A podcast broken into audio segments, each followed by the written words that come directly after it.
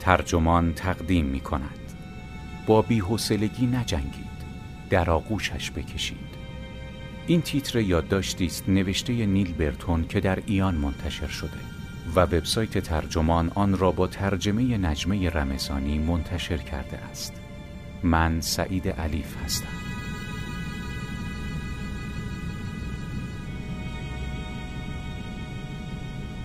وقتی چند ماه انتظار کشیده اید تا تعطیلات فرا برسد و راهی سفر شوید کافیست اتفاقی بیفتد و به خاطر آن معطل شوید یا کلا قید سفر رفتن را بزنید چه حسی پیدا می کنید؟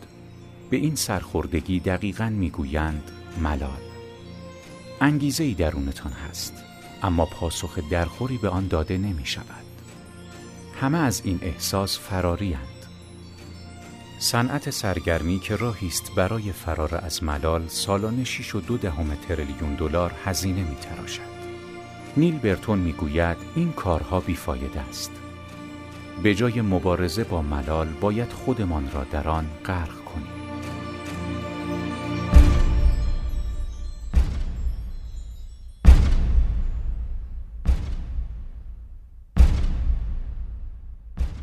ملال دقیقا به چه معناست؟ ملال وضعیت عمیقا نامطلوبی است برای انگیزشی که ارضا نشده. در وضعیتی به جای نومید شدن برانگیخته می شویم. اما بنا به هر دلیلی این برانگیختگی ما بی پاسخ می ماند و جهتی پیدا نمی کند. این دلیل شاید درونی باشد، اغلب نبوده تخیل، انگیزه یا تمرکز یا بیرونی مثل اینکه فرصت یا انگیزه های محیطی وجود نداشته باشد. دوست داریم کاری دلنشین انجام دهیم اما می‌بینیم نمی‌توانیم. و مهمتر اینکه با افزایش آگاهی از این ناتوانی سرخورده می‌شویم. التفات یا آگاهی کلید این پرسش است. و شاید به همین علت باشد که حیوانات اگر ملول هم شوند باز آستانه تحمل بالاتری دارند. به گفته کالین ویلسون نویسنده بریتانیایی بیشتر حیوانات ملال را دوست ندارند. اما انسان ها وقتی ملول می شوند شکنجه می شوند. در انسان و حیوان هر دو نداشتن قدرت کنترل یا آزادی است که ملال را در آنها ایجاد یا تشدید می کند. و به همین دلیل ملال در میان کودکان و نوجوانان بسیار رایج است.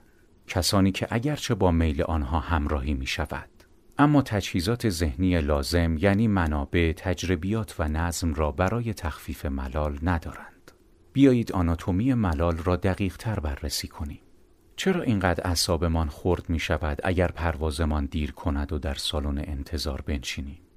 چون در وضعیت انگیزش شدید هستیم و منتظریم به زودی به محیطی جدید و جذاب وارد شویم. درست است. اطراف سالن انتظار پر است از مغازه و صفحه نمایش و مجله. اما واقعا هیچ یکشان ما را جذب نمی کنند. و تنها با ایجاد حواس پرتی در ما سبب تشدید ملال می شوند. چیزی که اوضاع را بدتر می کند این است که کنترلی بر اوضاع نداریم. شرایط ناگزیر و پیشبینی ناپذیر است. شاید تأخیر بیشتر باشد و حتی پرواز لغو شود. بارها و بارها صفحه نمایش گوشی را چک می کنیم و کم کم آگاهی ما از این مسائل بیشتر می شود و این دردناک است. این شرایطی است که در آن گیر افتاده ایم در وضعیت انگیزش شدیدی که نمی توانیم در آن دخیل باشیم و نمی توانیم از آن دوری کنیم. اگر واقعا باید به پرواز برسیم چون مثلا زندگی یا رسیدن به معشوقهمان به آن وابسته است کمتر احساس ملال می کنیم هرچند بیشتر مسترب و آزرده می شویم. ولی اگر حق انتخاب داشتیم که در خانه بمانیم یا به سفر برویم ملالمان بیشتر می شود بدین ترتیب ملال نتیجه عکس نیاز یا ضرورتی است که درک شده. شاید در ختم یکی از اقوام دور احساس ملال کنیم ولی در ختم پدر و مادر یا فرزندانمان نه. تا اینجا که همه چیز خوب است. اما واقعا چرا اینقدر از ملال بدمان میآید؟ فیلسوف آلمانی قرن نوزدهم آرتور شوپنهاور استدلال می کرد که اگر زندگی ذاتا معنادار یا رضایت بخش بود اصلا چیزی به اسم ملال وجود نداشت. پس ملال شاهدی است بر بیمعنایی زندگی. ملال از احساسات بدی پرده بر می دارد که اغلب با مشغول شدن به یک فعالیت یا درگیر شدن با احساساتی مخالف بر آن سرپوش می‌گذاریم این اتفاق ریشه همان حالت تدافعی جنون آمیز است. حالتی که مهمترین خصیصه اش این است که از ورود احساس نومیدی و درماندگی به ذهن خداگاه پیشگیری کند و با احساسات مخالفی چون سرخوشی، فعالیت هدفمند و کنترل قدرتمند ذهن را اشغال کند یا اگر نشد هر احساس دیگری را به کار بگیرد.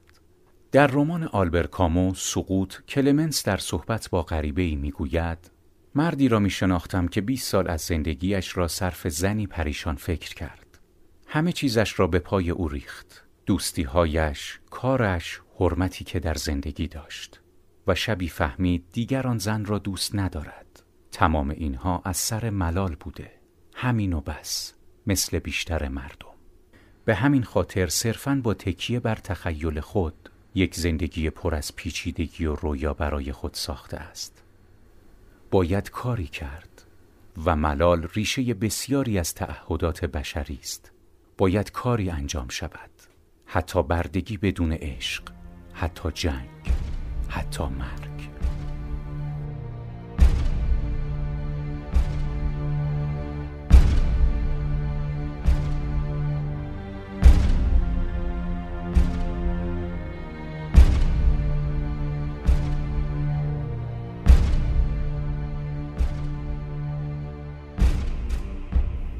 افرادی که از ملال مزمن رنج می‌برند بیشتر در معرض ابتلا به مشکلات روانشناختی پیشرونده مثل افسردگی، پرخوری و سوء مصرف الکل و مخدرند.